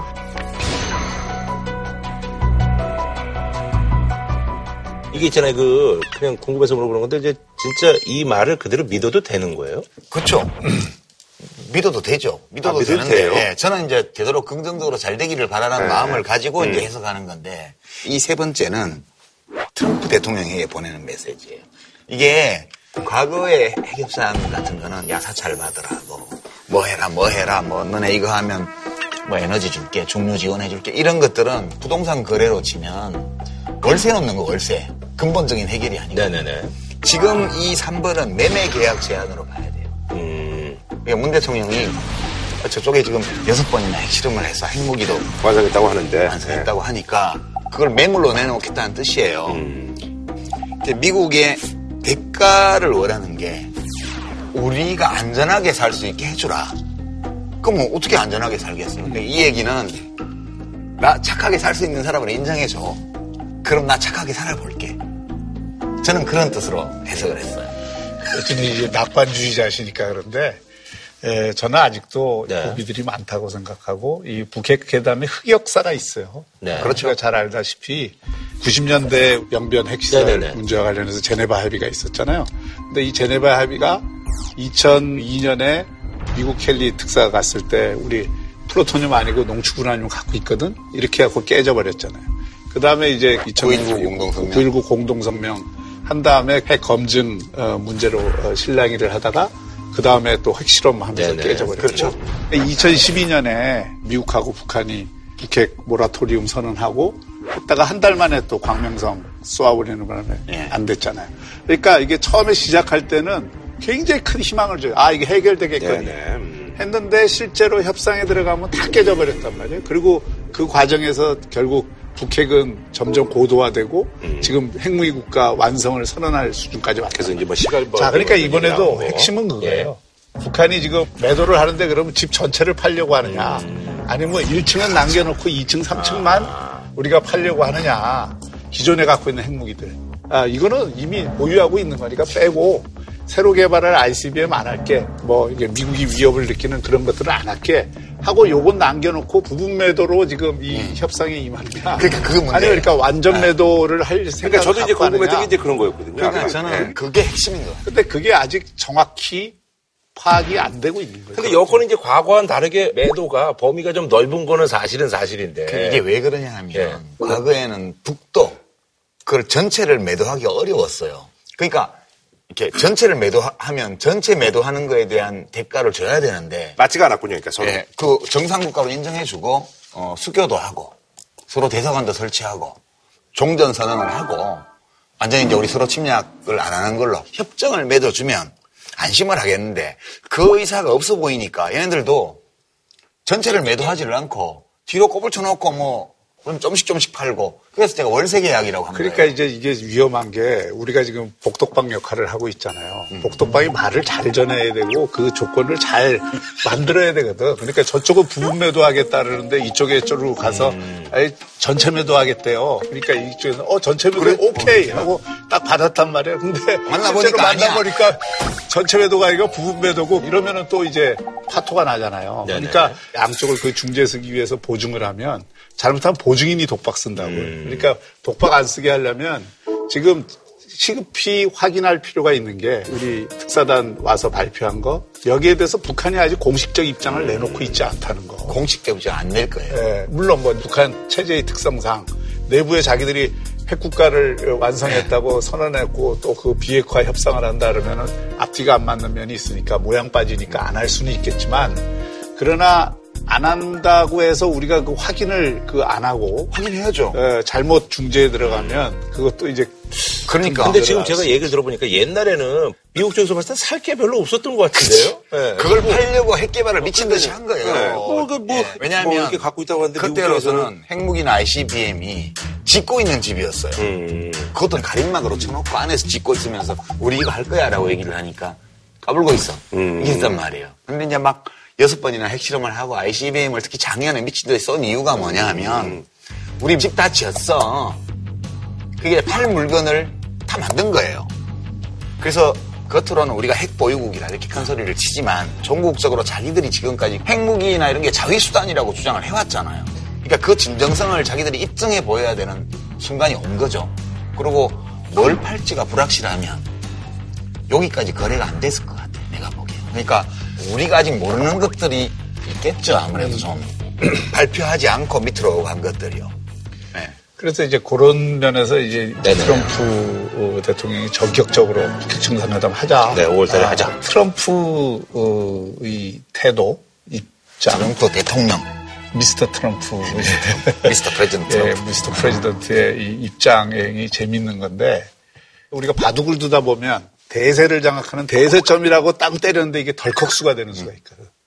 미국에서도 이게 대세점이냐 덜컥수냐 음. 어, 이거에 대해서 평가가 확 갈라지는 거예요. 뉴욕 타임이나 워싱턴 포스트나 뭐. 월스트리트 저널이나 이런 데는 다 저거 덜컥수다. 음. 45분 만에 얘기 다 듣지도 않고 아. 어, 내가 할게 하고 그러니까 우리 특사단도 진짜 황당했던 거지. 가서 어. 이게 밑에 다 이렇게까지 설명을 몰랐네. 하고 아, 그 다음 며칠 날쯤 트럼프 네. 대통령 만나서 설득을 해갖고 뭔가 결과 알았는데. 아하. 맥메스터랑 이게 실무진들 만나고 있는데 트럼프 대통령이 올라와 맞아, 해갖고 맞아, 예. 듣자마자 듣는 중에 아 그래 내가 할게 하고 발표는 니들이 발표 해. 니들이 하고 또 이게 브리핑룸 가고 딱 이 카텐 싹 얘기하면서 나 큰 거 있거든 하고 기자들한테 팍 팔고 말이죠. 그러니까 이런 걸 보면 미국 주류 정치인들의 입장에서 보면 정말 촉삭 맞고 경망스러운 예, 거죠. 예. 근데 트럼프는 강국의 대통령이기 때문에 대세점이라고 딱 찍었는데 아, 지- 매수 더 진행하다 보니까 이게 덜컥수야. 그러면 물르면 돼. 야 물러. 물러도 되는 사람이에요. 근데 그 김정은은 못 물러. 음. 그 이 게임은 트럼프 대통령이 김정은 위원장보다 훨씬 유리한 조건에서 지금 게임을 하는 거예요. 그렇게 해서 이 트럼프 대통령 입장에서는 뭘 얻을 건가 이렇게 보면 우선은 국내 정치적으로는 중간 선거 앞두고 네네. 국회 문제를 내 주도적으로 완전 해결을 해결. 했다. 네, 완전히 하는 이제 거면은 이거는. 정치적으로 예. 어, 큰 소득이 네네네. 되는 것이고 만약에 그렇게 안 돼서 매수하려 그랬더니 부분 매도밖에 안 된다 그러고 이게 매수자 갖고 장난쳐? 그럼 한대. fake라고 그러면 더 예. 큰 아. 공격을 할 수 있는 명분을 얻는 거잖아요. 그래서 잃을 게 없다고 이제 말씀하셨죠. 네. 그렇죠. 그리고 과거 지도자들하고 굉장히 다른 방식인데 과거 미국의 대통령은 시스템으로 움직이기 때문에. 아. 이게 bottom-up을 보통 좋아합니다. 아래로부터 올라오는 거. 근데 부동산 거래는 그렇게 하면 성공 그러니까. 이게 트럼프 매물 나왔을 때 빨리 예, 잡아야 돼. 그 부동산 재벌 특성을 보여주고 있는 거죠. 딱 잡아서 이번에는 위로부터 top-down 방식으로 네, 지금 top-down. 이게 네. 일을 진행을 하는 거거든요. 네네네.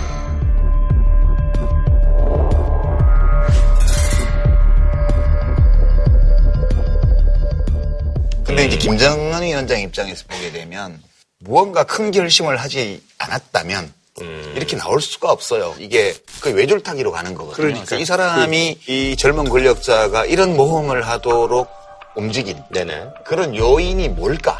이게 지금 제일 미스테리예요. 그러니까 김정은은 그런 욕구를 가질 수 있다고 봐요. 그 선대의 지도자들의 방식하고는 다른 새로운 리더십을 보여서 어쨌든 북한 체제를 새로운 방식으로 이끌어 보겠다는 그런 지도자로서의 욕망은 있을 수 있죠. 제가 김정은 위원장한테 개몽군주가 되시오 그렇게 한 줄 평한 적이 있는데요. 이렇게 낡은 체제가 오래 지속되고 어, 그것이 생존 가능성이 안 보일 때 그때 그 체제를 바꿀 수 있는 사람은 독재 체제에서는 개몽군주밖에 없어요. 북한은 완전히 인민들을 세뇌를 시켜놓고 자주적인 민간의 움직임도 네네. 일어날 수 없도록 돼 있는 체제이기 때문에 북한 체제가 바뀔 수 있는 유일한 가능성은 위로부터 바꾸는 거예요. 그래서 지금까지 한 6년 넘는 시간을 군주의 권력을 굳히기 위해서 김정은이 썼다면 지금부터 시작해서는 대체로 이런 판단을 했을 수도 있다고 봐요. 이렇게 고립된 조건에서 계속 우리 식대로 이렇게 외쳐나가다가는 인민들도 괴롭고 우리도 망한다. 이런 종류의 판단을 했을 경우에만 네네. 이런 행보를 할 수 있다고 보는 거예요. 물론 이제 정보를 좀 더 봐야 돼요. 우리가 앞으로 북한이 매물을 몰래 놨는지 네네네. 그다음에 그러니까 뭐 이런 까지 다 지금 유 봐야겠지만 작가님 말씀 상상력이에요. 이제 네. 진행이 되면 이게 대박 시나리오. 네네네. 그러면 아니 진짜 대박 시나리오지. 그 그야말로 우리가 원하는 북핵도 해결하고 남북 관계도 좋아지고. 이제 그 어, 교류 협력 시대로 들어가고 북한이 국제사회 일원으로서 정상 국가의 발돋움을 하는 하면 그러려면 인권 개선도 그래- 해야 그렇죠. 되고 그런 계기를 이룬다면서 그거는 정말 대박 시나리오죠. 근데 우리는 그동안 실패한 영화를 굉장히 많이 찍었거든. 미국에서는 얘기 나온 거죠. 월세 계약이었다니까. 그러니까 김정은 위원장은 이번에 마지막 기회라고 생각하고 접근을 해야 될 거라고. 그렇죠. 다 걸어야 돼. 결국은 매물이 진짜 내놓긴 했는데 또 부동산 계획이라는 게 가격을 너무 세게 불러가지고 그래서 그럴 그렇죠. 수도 있잖아요. 트럼프 대통령의 스타일이 우리가 뭐 잘 알지는 못하지만 비싸면 안 사잖아요. 북한으로서 이게 이제 박 교수님 말씀처럼 이게 마지막 기회다. 팔 수 있는. 음. 막 앞으로 더 뻗치다 보면 더 오르겠지. 이렇게 기대하지 말고 지금이 제일 올랐다. 지금 팔아야 된다. 그렇게 생각을 하고 임하고 미국 쪽에서는 체제 안전 보장해 주는 게 돈 들어가는 게 아니잖아요. 오히려 트럼프 대통령 입장에서 보면 해외 부병비를 아끼는 결과를 낼 거라고요. 괜찮은 거래일 수 있는 거예요. 그래서 뭔가 트럼프 대통령이 매력을 느낄 수 있는 어떤 제안들이 들어갔을 가능성이 높다고 봐요. 지금 이거는 부동산 거래를 계속 비유를 하면 사이트에 그냥 올려버린 거예요. 주소 어디 어디에 있는 대지 몇 평, 건평 몇 평짜리 건물을 얼마에 내놨다 이렇게 올린 거 비슷해요. 물론 그 사이트는 트럼프 대통령하고 문재인 대통령하고 볼 수 있는 폐쇄형 BBS에 올린 거지. 우리는 아직 몰라요. 아니 그래서 이제 사실은 이제, 이제 방북 결과 놓고 홍준표 대표가 이번에는 처음으로 이제 청와대에 가서 우려의 시각들을 좀 이제 전달을 했죠. 예. 저는 뭐 보수 네. 정당들의 입장에서는 충분히 제기할 수 있는 우려들이라고 보고요. 네. 또그 문재인 정부가 그걸 잘 활용을 할 필요가 있어요. 저는 뭐 그런 지적에 공감해요. 보수 야당으로서는 네네네. 여러 가지 나쁜 시나리오를 염두에 두고 할수 있죠. 근데 두 가지 면에서 좀 저는 좀 적절치 는 않았다고 봐요. 첫 번째는 한미 동맹이 흔들리면 안 된다 이렇게 계속 하잖아요. 지금 문재인 대통령과 한국 정부를 제일 좋아하는 사람이 트럼프 대통령이에요. 나 맨날 트위터에 자랑하고 아 그러잖아요.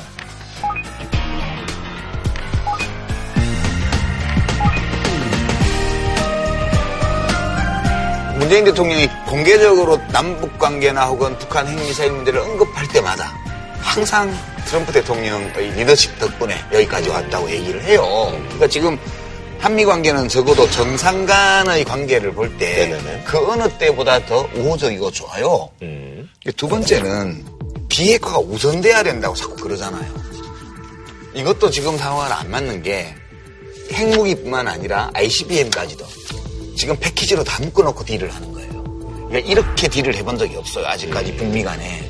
그러니까 남북 관계와 북미 관계의 모든 현안을 한꺼번에 타결하는 쪽으로 지금 가고 있는데 근데 이거를 우선해야 된다고 얘기를 하면 일단 소유권부터 넘기고 그 다음에 가격 협상하자 이 얘기 아니에요.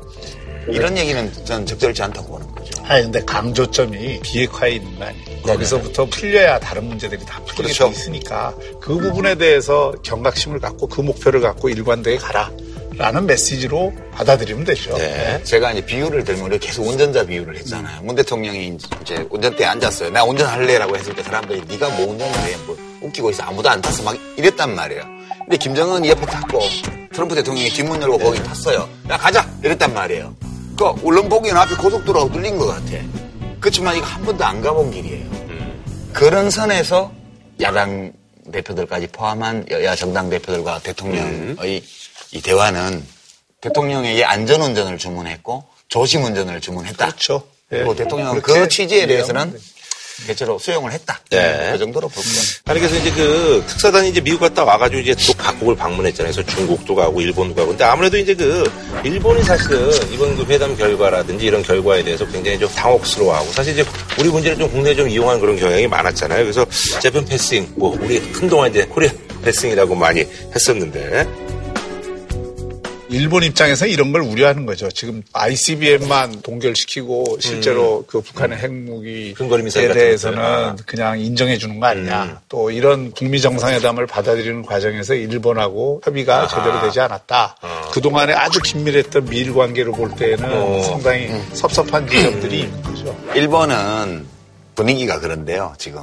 다 잘 됐다고 그러는데, 전 세계에서 유일하게 당혹감을 나타내고 있는 나라가 일본이에요. 정부만 그런 게 아니고 언론도 그래요. 역시 가깝고도 먼 나라예요. 예, 이거는 무슨 의미냐 하면, 한반도 분단 70년의 역사를 통해서 시장이 형성돼 있다. 아까 그 말씀하신 거군요. 예. 그러니까 일본의 정치 시장이 지금 북핵과 장거리 미사일을 보유한 북한, 이라는 이 적대적인 국가의 존재를 전제로 해서 일본의. 예, 네. 정치 지형이 짜여져 있는 거예요. 그리고 이거를 아베 정권이 적극적으로 이용을 했고요. 그런데 이제 이렇게 되면 일본과 북한도 수교 안 할 수가 없어요. 그러면 옆에 있는 불량 국가가 핵무기와 장거리 미사일을 가지고 우리를 위협한다. 이 논리가 없어져 버리잖아요. 그럼 이거는 일본의 정치 지형에도 변화를 몰고 오고 동시에 우리 대한민국의 정치 지형에도 어떤 변화를 몰고 올지 알 수가 없어요, 지금. 그러니까 이제 일본 쪽에서 특히 이제 지금 우익 정부니까 이쪽에서는 대놓고 이걸 회방 놓을 수는 없고 속으로는 찜찜하니까 그런 거예요, 지금. 대박 시나리오를 전제로 해서 다 말씀을 그렇죠. 하시는 건데 그걸 걱정하는 거지 일본 에, 정부는. 일본을 너무 또 우리 일각에서 그가는 것처럼 뭐 우익화하기 위한 수단으로 북한을 활용하고 있다는 식으로 비판을 막 하는 것도 저는 썩 그렇게 외교적으로 바람직한 거라고 생각하지는 않아요. 또 다른 한편으로는 일본의 입장에서 볼 때 북한이 가장 큰 안보 위협이 되는 것도 사실이거든요. 특히 북한이 핵무기를 가지고 있는 한 아베 정부가 그렇다니까. 아베 정부가 북한의 핵 미사일 개발을 정치적으로 이용해 먹었거든. 상당히 오랫동안요. 그래서 이거는 이웃집 잘 되는데 저는 뭐 국회에서 겐세이 발언 때문에 시끄러웠는데 이걸 겐세이라 그러는 거야 일본 말로. 아베 정부를 너무 그저 근데 지금 얘기 들어보니까 일본이 이렇게 요구할 만한 사항이 뭐 딱히 근데 별로 없어요. 디테일하게 차이가 나는 건 없는 것 같긴 한데요. 그러니까 일본도 지금 4월 달에 미국을 방문해서 트럼프하고 긴밀히 협의하겠다는 거고 또 북한이 만약에 핵사찰을 하면은 비용을 지금 자기네들이 내겠다는. 거 아니에요? 아, 그 푼돈 가지고 짜긴 짜더라. 우리, 우리 말인가? 껍살이는 우리 말이죠. 겐세이는 일본 말이고. 네? 네, 네. 그 요거는 푼돈 내고 30억 원이야. 요 푼돈 내고 지금 껍살이 끼워서 생생 내겠다는 거 아니에요. 이게 뭐냐고 이게 정말 그거는 정안 되면 우리 남북협력기금으로라도 해줄 수 있지. 북한이 핵사찰 받겠다 그러면 왜못 해 줘? 아니 상황 봐서 이제 더 이제 배팅을 하겠다는 뭐 그런 그럼에도. 예. 불구하고 지금 이런 상황일수록 한일 공조가 중요합니다. 음. 그래서 그런 차원에서 상대의 의도를 너무 한쪽으로 몰고 가서 해석하지 말고 아이. 어, 그, 저, 이, 걱정하지 그, 마세요. 예, 예. 제가 그날 생중계로 나오는 대북 특사단 미국 백악관에서 브리핑한 걸 봤는데 저펜 끼워 넣는 거 들었어요. the Republic of Korea, along with the United States, Japan, Japan, and our many partners around the world, remain fully and resolutely committed to the complete denuclearization of the Korean Peninsula. 발표할 때 한국, 미국, 일본만 딱 거명을 했고 그 다음에 나머지 다른 관련 국가들 이렇게 표현을 해서 정호영 실장이요. 그러니까 그만큼 일본 배려했다는 뜻이에요. 그러니까 우리 같은 농객들은 그냥 아베 욕하고 뭐 누구 욕하고 하지만 정부는 안 그래요.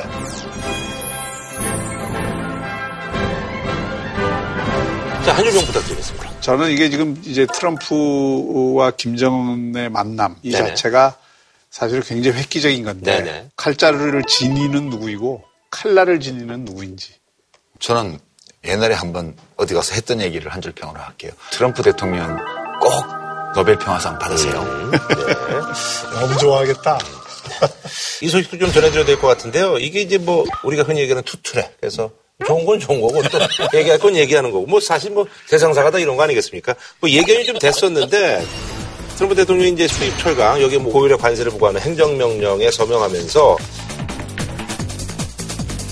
뭐 우리나라도 포함되어 있고요. 미국의 우방들이 많이 포함되어 있는데 또 어떤 날은 또 빠지기도 하고 뭐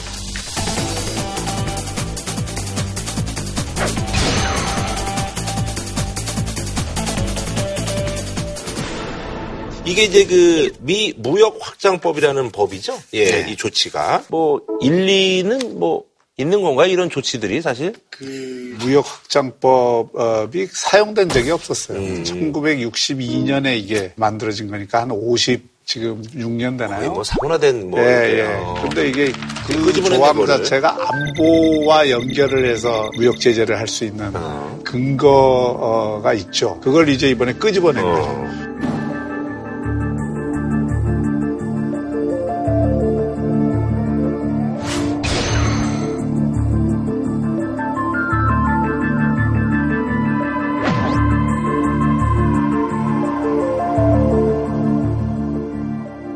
중요한 거는 이걸 왜 지금 이 시점에 끄집어냈느냐. 핵심은 뭐냐면 중국에 대한 공격이에요. 이게 그럼 중국만 규제하면 됐지.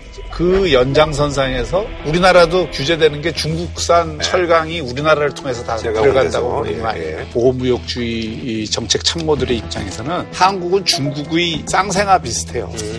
그러니까 중국을 바라보는 시각과 한국을 바라보는 시각이 거의 비슷한 거예요. 경제적인 측면에서 왜냐하면. 무역 적자를 야기하는 주요한 국가들 중에 하나고 트럼프 입장에서는 미국과 중국의 지금 무역 적자가 약 3천억 달러예요. 네. 지난번에 이 그 미국이 중국 보고 노골적으로 요구한 게 3천억 달러 가운데 1천억 달러를 줄여라 이런 요구를 한 거고 중국의 입장에서도 그거에 대해서 상당히 부담을 느끼고 있는 지금 이 상황이거든요. 그러니까 이 철강 규제 이거는 본격적으로 중국에 대한 경제적 공격을 그 미국이 하겠다는 그 의사 표시라고 봐요. 근데 이, 게 이제 1960년대에 만든 네. 법이라 그랬잖아요. 그때는 이 법이 이해가 돼요. 냉전 체제로. 예, 냉전 시대니까. 그때는 이제 동서 냉전 시대니까 네네네. 소련, 중국, 동유럽이 다 사회주의 국가였고 제3세계 비동맹 세력 국가들 중에서도 미국하고 적대적인 관계에 있으면서 옛 소련이나 중국하고 심지어 북한하고 가까운 네. 나라도 많았잖아요. 아프리카에 있는 나라들 보고 예. 있잖아요. 예. 그때여서 이게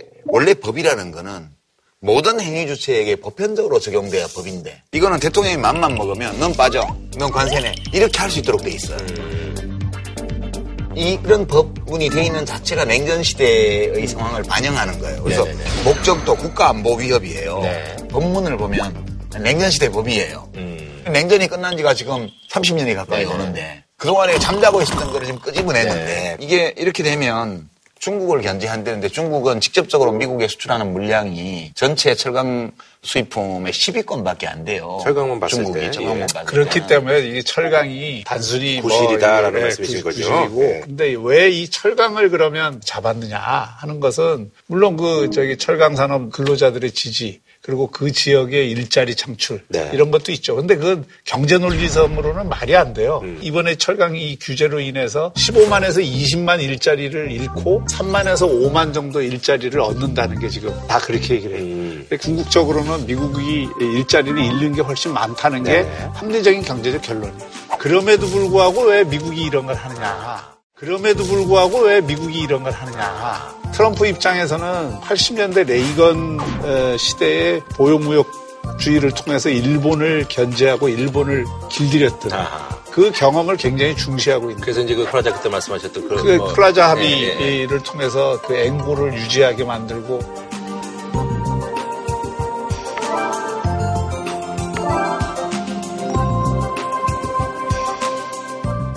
(80년대에는) 어땠냐면 일본이 미국을 다 제친다고 네네네. 그랬거든요. 이 부동산 매입하고 막 그렇죠. 프라자. 합의. 예, 그래서 맞아요. 레이건이 보호무역지를 일본에 대해서는 조치를 한 거예요. 뭐 일본이 그래서 자율 규제를 했잖아요. 그래- 뭐 자동차 수출량은 뭐 그렇죠. 몇 프로를 줄이고 뭐 일본이 알아서 그 수출 물량을 조절을 하고 그러면서 뭐 꿇어줬어요. 꿇어줘서 근데 꿇어줬는데 사실은 일본의 입장에서는 그게 앵고를 유지를 한 거거든요. 20년 동안 우울했던 그렇죠. 앵고를 유지하면서 거품이 생겨갖고 그 20년 복합 불황을 네네네. 맞았잖아요. 그러니까 레이건 대통령이 참 일본한테 나쁜 일 했어요. 한 거지. 예. 근데 이제 그걸 어, 트럼프는 굉장히 아. 그 높게 평가를 하는 거예요. 음. 그러니까 중국을 지금 견제하지 않으면 미국에도 그 위협이 되고 길들이기가 지금 필요하다고 보는 거죠. 그러니까 미국 내에서 비판이 많은 이유는 네네. 이게 철강 산업 들의 요구였단 말이에요, 이게. 그러면 이제 철강 산업을 보호하기 위해서 관세를 물려요. 네네. 그러면 미국으로 들어오는 철강 제품 물량이 줄어들게 되면 그럼 미국 내에서 철강 제품 값이 오르겠죠. 네네. 그러면 철강 산업은 좋아지겠죠. 생산량도 늘려야 되고 노동자도 더 고용해야 되고. 그런데 그 철강 제품을 사용해서 다른 제품을 만드는 후방 연관 산업들은 네네네. 자동차부터 시작해서 기계, 건축도 그렇잖아요. 건축에 네. 이르기까지. 여기들은 단가가 다 상승할 거예요. 그러면 경쟁력이 더 떨어질 거 아니에요. 그러면 무역 규제를 해서 수입은 좀 줄었는데 수출은 더 줄어들 거라고. 이렇게 해서 무역 수지에도 악영향이 오고 네네. 미국 국내의 고용 상황에도 악영향이 온다는 것이 데이터로 이미 다 증명이 돼 있다고 이런 것들은 그런데도 트럼프 대통령은 밀어붙인 거죠. 그래서 지금 공화당에서부터 난리가 났지 않나요? 그러니까 이게 이제 트럼프 대통령을 둘러싸고 있는 경제 참모들 가운데 게리 콘 의장이 그나마 온건론자고 자유무역 신봉자인데 자기 말빨이 안 먹히니까 사표를 냈고 네네네. 지금 둘러싸고 있는 사람이 다 보호무역주의자들이에요. 이 사람들은 어쨌든 미국의 힘을 보여주는 게 우선이다라고 지금 보는 입장이니까 그 첫 번째 케이스로 철강과 알루- 알루미늄을 했지만 이게 만약에 어느 정도 정책적인 성공을 한다 그러면은 다음 그걸로 가겠죠. 그래서 이제 이걸 또 우리 경제에 사실 타격이 있습니다만 이거보다 이제 더 걱정되는 게 이제 결국은 자동차, 뭐 그리고 반도체 그리고 이제 또 FTA 이제 뭐 재협상 바로 이거에 이제 네. 협상의 어떤 그 어, 카드로 이제 쓰일 가능성을 보고 있는 거죠. 그렇죠. 그게 이제 무서운 거잖아요. 그건 이제 트럼프 대통령이 이걸 무작정 확대하기는 어려워요. 왜냐하면 지금 무역 확장법 조항이라는 게그 이유가 국가 안보잖아요. 이게 왜 이 법을 갖다 썼냐 하면 다른 법으로는 이걸 잘 할 수가 없기 때문에 이 법을 갖다 쓴 거거든요. 네네. 근데 철강은 이게 국방이나 이런 작업들은 철강과도 관련이 그렇죠. 있고 하니까 이 명분이 최소한 있는데 내구성 소비재나 그냥 단순 소비재 여기서 적자를 엄청나게 보고 있는 거거든요. 그러면 자동차, 전자레인지, 세탁기, 전화기 이런 거를 해야 되는데 그게 국가안보하고 무슨 상관이 있어요? 그래서 이 무역 확장법을 가지고 다른 산업 분야까지 이걸 하기는 어렵고요. 또 다른 법이 필요할 거예요. 그 과정은 그렇게 간단치 않다. 음, 반도체 뭐 이런 것까지 예. 가기는 뭐또 않다. 하나의 부정적인 효과는 이게 사실 WTO 체제 자체를 무력화시키는 그렇죠. 자기들이 만들어 예, 놓고. 그. 결과를 가져오거든요. 미국이 만든 거잖아요. 그렇죠. WTO를. WTO는 미국이 만든 거고 이게 이제 무력화됐다고 아. 그런 거예요. 그러니까 WTO 체제를 죽이고 이렇게 하는 것이 바람직하냐 비판에 광범하게 노출돼 있는 거고 또 하나는 그럼에도 불구하고 이게 그 트럼프 대통령이 이렇게 그 밀어붙이는 데에는 외국 기업들이 미국 투자를 유인 하기 위한 하나의 수단으로서 전략적으로 사용하는 측면도 있어요. 미국은 국내 시장이 워낙 크기 때문에 네. 수출입이 GDP에서 차지하는 비중이 유럽연합 국가나 한국이나 중국에 비하면 훨씬 낮아요. 그러니까 이 무역 규제를 해가지고 부정적인 효과가 온다 하더라도 미국 경제 전체로 보면 데미지가 별로 없거든. 그래서 이제 막 휘두르는 거예요, 이거를. 그 다음에 우리나라는 WTO 국제무역기구 이거는 다자간 그 무역 협정 체계잖아요. 근데 이걸 이것만으로는 좀 충분치 않다고 봐서 한미 FTA를 기점으로 해서 양자간 F- 자유무역 협정으로 많이 갈아탔죠 우리는. 지금 우리는 웬만한 데들하고는 전부 다 자유무역 협정이나 혹은 그에 준하는 예. EU하고도 했죠. 인도하고도 했죠. 중국하고도 지금 다 이렇게 해놓고 있어서 우리 경제가 WTO 체제가 무너진다고 하더라도 곧바로 뭐 엄청난 타격을 받거나 그러지는 않아요. 그리고 이제 미국도 맘- 녹록치가 않은 게요. 중국은 뭐 그렇다 쳐요. 중국은 뭐 철강 규제 해봤자 자기들이 미국에 직접 수출하는 거 얼마 되지도 않아요. 문제 유럽연합이에요. 문제 유럽연합이에요. 우리는 북한하고 문제가 걸려 있어서 우리 입장에서는 계속 이 한반도 평화 체제를 수립하는 문제 때문에 미국 정부하고 좋은 관계를 유지해야 되기 때문에 안탕지게 되들기가 어려워요, 사실 솔직히. 근데 문제는 유럽연합이거든. 유럽연합은 우리가 미국보다 저렇게 보는 게 그렇죠? 아니에요. 예. 그 사람들은 뭐저 졸부들, 역사책도 얇고 뭐 문화도 형편없는 것들이 맨날 햄버거나 먹고 말이야. 이런 거 있거든. 그래서 어 그래? 니들이 그래? 유럽도 철강 산업이 그렇게 세지는 않지만 그래도 우리가 좀 수출하는 거 있는데 이렇게 부당하게 한단 말이야. 가만 안 있어요. 그러면 미국이 유럽연합에 수출하는 것도 꽤 많거든. 얼마나 아픈지 우리도 한번 맛을 보여줄게. 그래서 유럽연합 차원에서 조이기 시작하면 미국도 힘들어. 왜냐하면 그렇게 불이익 받는 산업의 기업인들이 가만 안 있는다고 거기도 또. 그래서 이래저래 시끄럽게 생겼어. 그렇긴 하지만 무역 전쟁으로는 안 갈 거예요. 네. 알겠습니다. 예. 한 줄평 좀 부탁드릴까요? 트럼프 대통령께 이게 계속 한 줄 평 하게 되는데 고정하시옵소서. 이하 동문. 네. 저희는 다음 주에 찾아뵙도록 하겠습니다. 한우 특등심은 명인 등심에서 문화상품권을 진한 국물 설렁탕 도가니탕 전문점 푸주오. 공무원 강의는 에듀피디. 정관장이 만든 남자의 홍삼 올칸. 모국어 습득 방식 튼튼 영어. 활동학습 사고력 수학 시메스. 신선한 초밥 다양한 즐거움 쿠우쿠우에서 백화점 상품권을 드립니다. JTBC